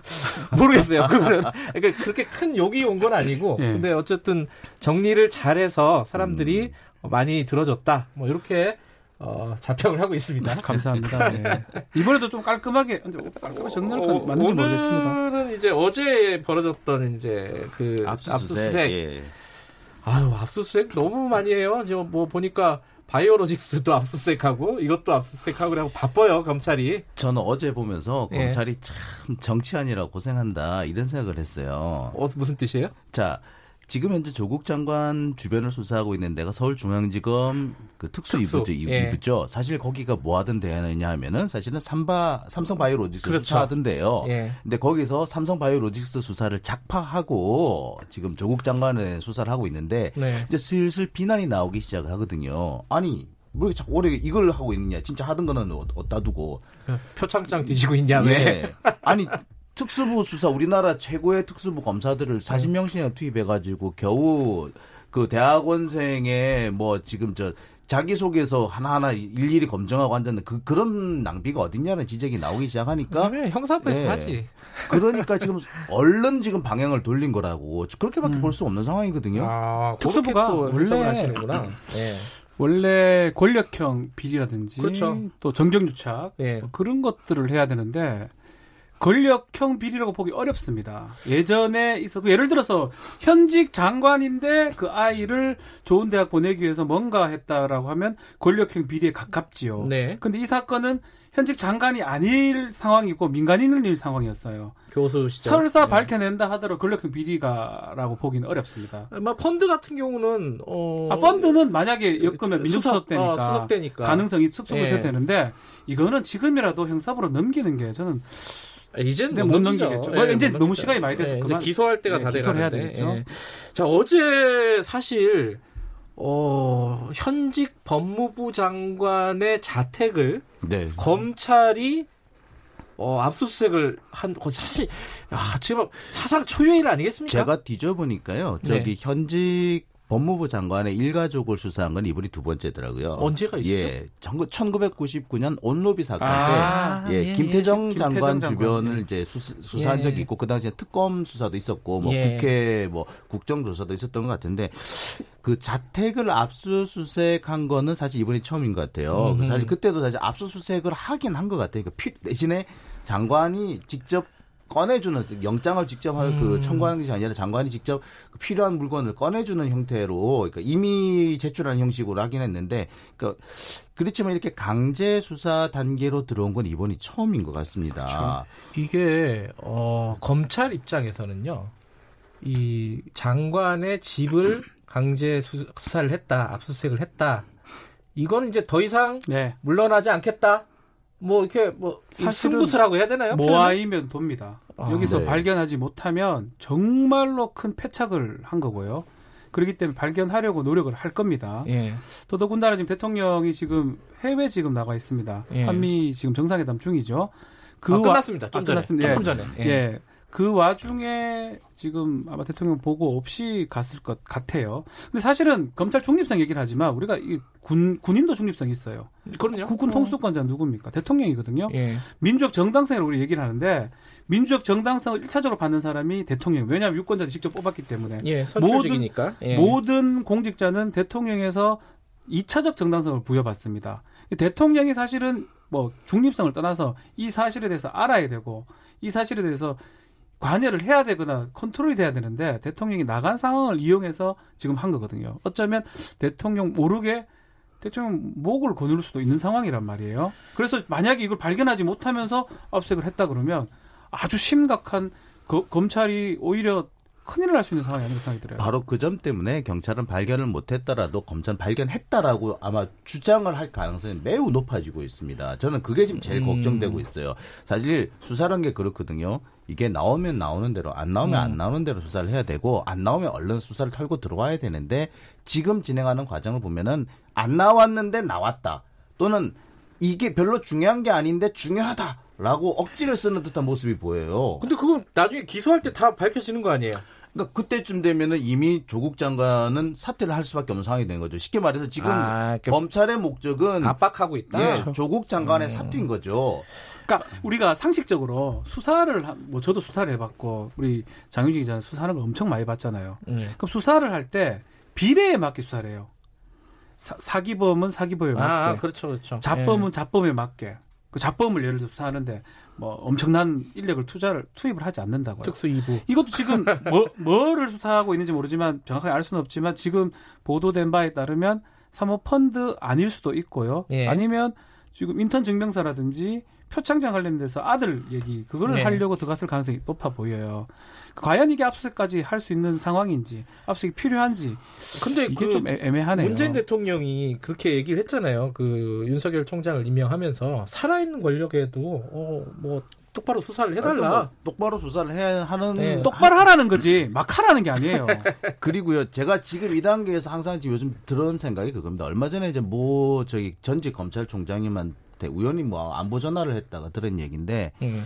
검찰 수사는 절제와 품격이 있어야 된다라고 그렇죠. 얘기를 해요. 그 좋은 근데 지금은 예. 절제도 없고 품격도 없어요. 그리고 옛날 우리 심재룡 고검장 같은 경우에 전 고검장이죠. 음. 이분 같은 경우는 뭐라 얘기했냐면은 칼을 찌르되 비틀지 말라 그랬는데 지금 이건 마구마구 아. 비틀고 있는 상황밖에 안 됩니다.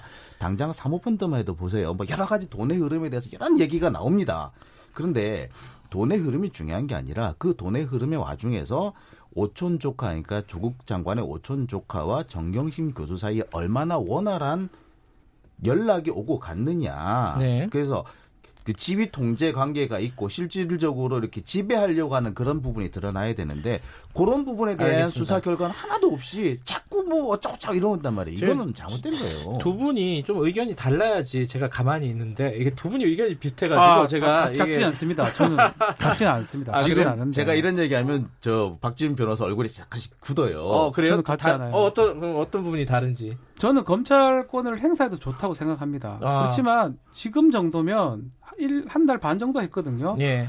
이제 입은 닫고 아. 기소로 검찰은 공소장으로 얘기한다 그러거든요. 네네. 이제쯤은 이제 뭐 여러 가지 언론보다는 공소를 제기해서 그리고 검찰한테는 객관의 의무라는 게 있어요. 네. 주관이 아닌. 네. 조사하다가 보니까 아닐 수도 있어요. 네. 뭐 범인일 수도 있고 아닐 수도 있는 거잖아요. 이거는 뭐 예. 어쩔 수, 뭐 증명을 못 해낼 수도 있는 거고. 그러면 객관의 의무로 돌아가서 제가 되는 거는 기소를 하고 제가 안 되는 거는 불기소를 하고 네. 그런 단계에 지금 온 게 아닌가. 근데 그렇지만 거, 예. 거꾸로 보면요. 지금 이제 조국 장관에 대한 자택 압수수색까지 감행을 한 걸 보면은 뭔가 있기 때문 아니냐 거꾸로 생각하면은 뭐 그게 어 펀드도 그렇고 뭐 인턴 활동 증명서도 그렇고 뭐가 이상한 부분들이 포착이 됐고 진술을 확보했기 때문에 증거를 찾으러 들어간 거 아니냐 이렇게 생각할 수 있는 거 아닌가요? 같은 시가, 시기에 뭐 예. 충북대라든지 대학교도 지금 다 같이 들어갔거든요. 충북대, 아주대, 네. 연세대, 이화여대. 예. 그러면 추측할 수 있는 부분이 결국은 또 사모펀드 이거보다는 뭐 그것도 있을 수도 있겠지만 예. 또 아들의 입학 관련된 부분일 가능성이 높습니다. 예, 그 법대에서 발행한 예. 인턴 증명서. 그 법원에서 예. 영장은 뭐 소명만 되면 내어주는 편이니까. 네. 뭐 법원에서도 그만큼 뭔가 있었기 때문에 내어준 거라고 생각이 들긴 하지만 네. 또 한편은 좀 법원에서도 저는 좀 이해할 수 없는 게. 네. 이 법원의 그, 그 국정농단, 특히 사법농단 영장 엄청 안 나왔었거든요. 아, 생각해보니 그러네요. 저는 그게 어. 좀 이상해요. 저희 같으면 제가 변호사 업무를 하면서 영장을 기각시켜 본 적이 별로 없어요. 제가 능력이 없다 보니까. 네. 거의 아, 발부가 돼요, 저희 피의자들은. 그래요? 근데 거기서는 그렇게 50% 이상 기각이 됐던. 그, 뭐 그때가 좀 특이한 거잖아요. 지금이 그 말씀하신 대로. 아니, 그럼 그 기준 유지해야죠. 전직 장관, 전직 그 권력자들은 네. 그렇게 하고 현직. 글쎄, 저는 이 부분에 대해서 꼭 짚고 넘어가 싶은 것이 이렇게 압수수색을 한다면은 그 자리에 그 증거물이 있다라는 그런 적어도 그 정도의 입증은 좀 돼 있어야 되거든요. 예. 근데 그럼 지금 현재 조국 장관 집에 뭐가 있느냐? 지금 지난주부터 검찰이 계속 뭘 지금 연기를 피웠느냐면 조국 장관 아들의 컴퓨터를 자꾸 그렇죠. 자꾸 욕심을 예. 냈었어요. 예. 결국 어제 간 것도 조국 장관 아들의 컴퓨터를 뒤지러 간 것밖에 안 돼요, 사실은. 11시간 동안 예. 아, 그 외에 네. 나머지는 이미 다 입수를 했고 네. 조국 장관 측이 스스로 다 이미 제출을 하는 형태로 가끔는데 유일하게 안 된 게 그거란 말이에요. 그러니까 네. 그것까지도 보겠다는 거였는데 어제 뭐 11시간 정도 했, 했다고 합니다만 이게 뭐냐면 이제 아마 거기서 이미징 작업을 통해 가지고 하나씩 하나씩 파일을 추출한 것 같아요. 그럼 네. 그 정도 걸리거든요. 네. 그렇다고 본다면 사실 검찰은 이제 와서는 좀 딴짓을 하고 있지 않느냐. 그리고 어떤 분은 지금 뭐 표창장 위조와 관련해서도 뭐 원본을 찾아 들어갔다라는 뭐 보도도 나오고 있는데 네. 그건 틀린 보도입니다. 음. 왜냐하면 이게 기소가 됐기 때문에 기소 이후에 그, 그 혐의를 입증하기 위해서 압수수색을 한 경우는 이거는 불법이거든요. 안 돼요. 예, 아, 못합니다. 네. 그러니까, 그러니까 표창장 위조 때문에 예. 원본 찾아 들어갔던 얘기는 그거는 말이 안 되는 사모펀드 얘기예요. 아니면 지금 아들 뭐 인턴이나 이런 아들 그, 관련된 그런데 아들은 또 이미 얘기는 됐지만 별건에 가까워요, 사실은. 그러니까 이게 별건 수사 논란, 그러니까 뭐 이해찬 대표가 먼지털이 이게 뭐 별건 수사 논란이 있는데 이게 별관으로 봐야 되나요? 아니, 연결되는 그, 얘기 같기도 그러니까 하고. 이게 그렇게 연결을 지으면 한없이 아, 연결 지으면 지금 부모님 또 5천, 6천, 7천 다 됩니다. 근데 음. 사실 수사라는 거는 딱 처음으로 획정해 놓은 것에서 정말 한 정 한 가지 정도 가지를 칠 수 있어요. 특히 지금 상황이라면 표창장 기소가 됐습니다. 네. 표창장 기소되면 더 이상 수사 수사를 뭐 보강 수사는 가능하겠지만 네. 강제 수사는 불가능한 상황이고요. 네. 사모펀드가 지금 많이 얘기 나오고 있잖아요. 사모펀드 관련된 수사라면 이해할 수 있죠. 그리고 압수수색 이후에 기소를 하면 돼요. 음. 근데 지금 또 아들까지 얘기 나오면 아들 또 한 달 또 조사를 해야 됩니다. 또 음. 아들 하다 보면 아들 친구도 나오고 친구의 친구 이게 이건 농담이 아니고요. 이미 뭐 그게 뭐 별건에 나쁜 친구 거예요. 이러는 건 나왔죠. 그게 별건에 네. 나쁜 거거든요. 그렇게 네. 그렇게 따지면 검찰 수사에 한계라는 게 없는 거예요. 그럼 구속되고 기소될 때까지 저렇게 할 수밖에 없는 거거든요. 사실 저는 이번 수사를 보면서 이 우리가 좀 한 알고 있는 그 한동훈 검사장 지금 이제 대검 반부패 부장이죠. 네, 예. 그 서울중앙지검 3차장 검사를 하면서 지금 뭐 국정농단이라든지 사법농단 수사를 했던 사람이 있잖아요. 그렇죠. 네. 이 사람이 하고 있는 수사 방식에 가장 안 좋은 예를 보는 것 같아요. 왜냐하면 네. 그 한동훈 검사장 같은 경우 수사를 할 때 어떻게 하냐 길이 뭐 길이 하나 막히면 다른 길을 뚫어요. 음. 또다 그리고 거기서 막히면 또 다른 길을 뚫고 그래서 나중에 최종적으로 막힌 길과 뚫린 길을 총체적으로 보면서 수사의 방향을 잡아나가는 그런 방식으로 많이 해서 수사를 참 잘한다 그랬는데 그게 잘못 나가면은 이번처럼 먼지털이식 수사가 된다는 거거든요. 음, 그렇죠. 그게 예전에 지금 뭐 제가 나쁜 사람 예가 아닌가. 삼성이나 뭐 이런 수사를 사실 한동훈 당시 3차장 시절 때뭐 네. 지휘를 했다고 해도 과언이 아닌 정도인데 네. 부패 수사에 관련해서 그때만 해도 사실은 연결고를 찾기가 어렵기 때문에 약간 그런 것들 해도 국민들이 인정을 하고 큰 문제가 없었는데 이건 좀 달리 봐야 될 것 같아요. 계속 얘기를 하지만 권력형 범죄로 보기는 어렵거든요. 알겠습니다. 그 똑같은 수사 기법을 쓰기는 좀 그렇다는 거죠. 일단은 뭐 무슨 인턴 활동 증명서 뭐 직인이 어쩌고 저쩌고 이런 얘기들은 좀 기소 때까지 좀 봅시다. 그죠? 맞습니다. 지금 네. 뭐 여기 디테일한 내용을 가지고 어, 왈가왈부 네. 하는 거는 큰 문제는 아닌 것 같고 근데 지금 점, 어, 예상을 해보면요. 지금 압수수색 자택까지 됐으면 압수수색은 거의 다 된 거 아닌가요? 할 할 건 다 한 거죠. 뭐 사실은 압수수색은 사실은 수사 초기에 하는 겁니다. 음. 원래 압수수색은요. 음흠. 초기에 하고 통상적으로 압수수색의 그 압수물들을 분석을 해가지고 진술을 받고 네. 기소를 하거든요. 그 네. 절차를 거치면 압수수색 이후 1주, 1주, 그러니까 2주, 3주면 기소가 되는 게 맞아요. 음흠. 근데 저는 좀 안 좋은 생각이 드는 게 이 압수수색은 아들 거라고 저는 생각이 들고 제 네. 생각입니다는 예. 그럼 또 여기서부터 한 달 또 가야 된다 생각이 들어요. 아 그래요? 또 아들을 또 소환해야 되겠죠. 그럼 바로 기소 안 한다? 어. 그러면 차라리 이게 좀 전국이 저, 정리되고 그런데 이게 압수색을 지금 했다는 거는 정리 압수색보다는 시작 압수색이 아닌가 아하. 생각이 들어서 또 마지막에 확인하려 압수색을 한 게 아니라 그러면 천만 새로운 다행인데요? 거를 지금 시작하는 단계일 왜냐면 수도 다른 대학교를 또 했거든요. 그런 그런 수정도 가능하네요. 그러니까 이거는 음. 사실 목적이 조국 장관의 사퇴가 아닌가. 네. 사퇴할 때까지 우리는 계속 판을 벌리겠다. 막그 부인과 딸을 압박을 했는데 안 돼? 그러면 아들 또 할 거야. 음. 그리고 지금 몇 안 사실 뭐 조국 장관이 그렇게 친구분이 많지는 않은 편에 속하는데 그 중에 가장 절친 중에 한인섭 그 음. 원장이거든요. 한, 그러니까 가장 친한 친구도 압착하겠다. 음. 자꾸 자꾸 자꾸 이렇게 해서 네 주변을 다 죽일 텐데 너 그래서 버틸 거야? 이런 식의 지금 그 뉘앙스나 어떤 메시지가 아닌가 하는 생각이 들, 들어요. 마지막으로 그거만 한번 좀 여쭤보고 마무리하죠. 그 정경심 교수 같은 경우에 이제 곧 소환이 될 거다라는 관측이 지배적이잖아요. 그렇죠. 정경심 교수를 영장을 칠까요? 어떻게 보세요? 지금 변호사님? 원칙대로라면 쳐야 돼요. 저렇게 해왔던 수사 아 그래요? 패턴대로라면. 아 패턴으로 보면 예. 근데 음. 칠만 할지 또 음. 쳤을 때 영장 기각될 우려도 있기 때문에 음. 되게 검토를 고심할 영장을 겁니다. 안 치면은 그렇게 난리를 쳐놓고 영장을 뭐안 하냐고 그런 얘기가 분명히 나올 겁니다. 그런데 그 정경심 교수가 언제 소환될지는 사실 좀 지켜봐야 되는 것이 제가 이 정경심 교수가 소환될 것이다라는 기사가 언제부터 나오기 시작했냐 보니까 10일부터 나오기 시작했더라고요. 아, 오래됐네요. 예, 벌써 보름 이상 계속 같은 얘기 반복되어 가기 예. 때문에 이거 사실 이쯤 되면 언제 소환할지 모른다는 얘기거든요. 봐야 됩니다. 저도 언젠가 한번 얘기했지만 검찰은 진짜 호랑이 등에 올라탔어요. 무서워요. 예. 아 무서워요. 저도, 정말 무서워요. 저도 약간 무섭다. 저도 뭐... 제가 만약에 그래 됐으면 저는 저 진짜 못 살지 싶습니다. 예, 옳다 그르다를 떠나서 무섭다는 생각은 많이 들 것 같아요. 예. 이런 얘기가 있습니다. 지난번에 10년 전에 우리 노무현 전 대통령 수사를 할 때 어느 분이 인터넷에 그런 걸 올렸어요. 여기서 멈춰라. 그러지 않으면 봉화마을에 국화꽃 향기가 진동을 아, 할 것이고 아, 국민들의 그래요? 민심이 음. 그 분노한 민심이 흘러 넘칠 것이다라는 그런 글을 올려 그게 마치 성지순례처럼 된 적도 있는데 지금이 음. 딱그 얘기가 나올 시점이 아닌가. 나 솔직히 저는 얼마 전에 모 방송에서 그런 얘기도 했어요. 누구 하나 죽어야 끝날 거냐고. 검찰은 이 수사를 한번 시작하면 제어를 잘 못하는 조직적인 좀 특성이 있는 것 같아요. 그래서, 그래서 예, 필요한 것이 그 공수처 검찰 개혁이다. 검찰 네. 개혁이라는 네. 거죠. 자, 아름답게 마무리가 됐습니다. 자, 두분 감사합니다. 감사합니다. 자, 추적 20분 박지훈 변호사, 장용진 아주경제 기자였습니다. 김경래 최강 시사 듣고 계신 지금 시각은 8시 47분입니다.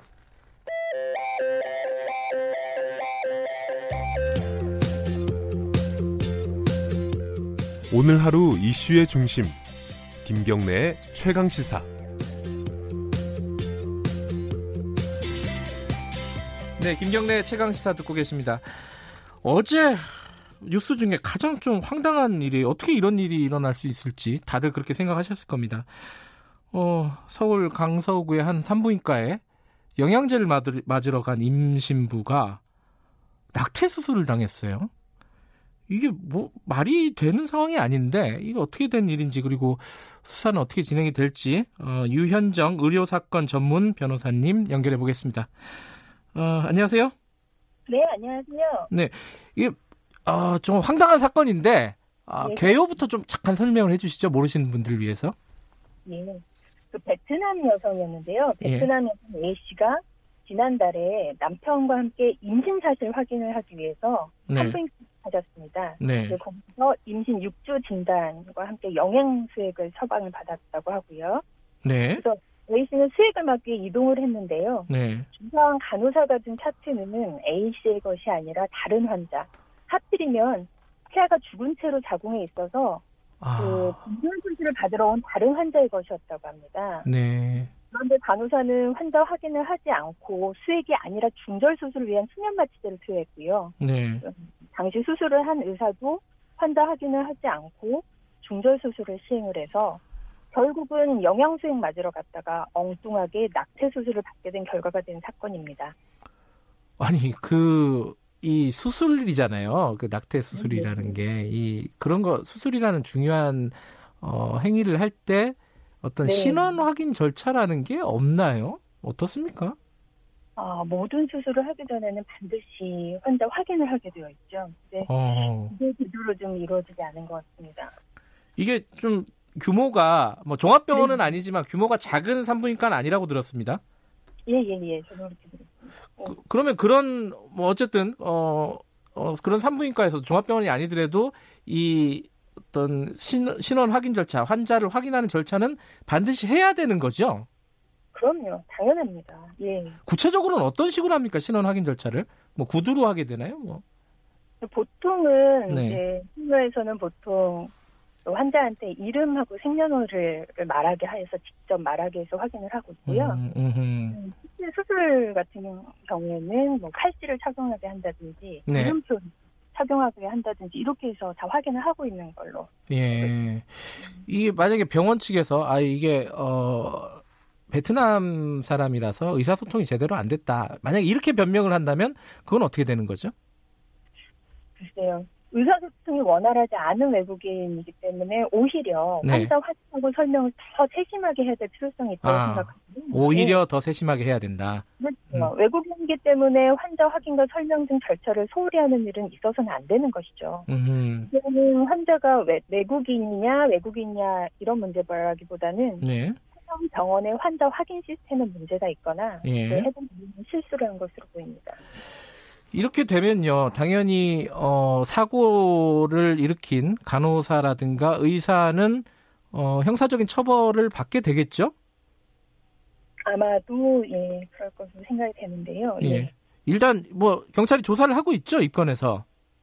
네 그렇게 알고 있습니다. 예. 이게 혐의가 그럼 뭐가 되나요? 어 일단은 그 고소가 된 거는 네.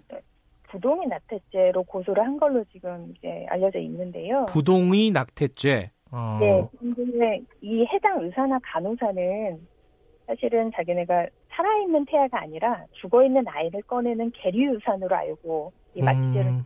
분절 수술을 시행한 것으로 보이거든요. 네. 이런 경우에는 낙태를 한다는 인식 자체가 없다고 보입니다. 예. 뭐 고소나 이런 거는 부동의 낙태죄로 돼 있다고 하더라도 이제 네. 국민 낙태죄는 살아있는 태아를 전제로 동의를 받지 않고 낙태를 한다는 고의가 있어야지 성립한 범죄이기 때문에 아하. 네, 낙태를 한다는 인식이 없는 경우에는 네, 부의 낙태죄는 적용이 어렵고요. 예. 현재 그 동의 없이 중절 수술을 시행을 해서 뱃속의 태아가 사망하고 하혈을 하게 했기 때문에 업무상 과실치상죄를 적용할 수 있을 것으로 판단됩니다. 그게 그 과실치상이면은 이 그 임신부 그 베트남 네. 피해자를 네. 다치게 했다는 거잖아요. 그렇죠. 예. 근데 이제 태아를 사실상 사망에 이르게 했으면은 어, 네. 치사가 되는 거 아닌가요? 법적으로는 어떻게 되나요? 근데 우리 형법상 태아는 사람으로 보지 않기 때문에. 아 네. 그래요. 음. 네. 일단 뭐 어, 형사적인 어떤 조사는 끝나야지 뭐 민사나 이런 부분들도 진행이 되겠네요.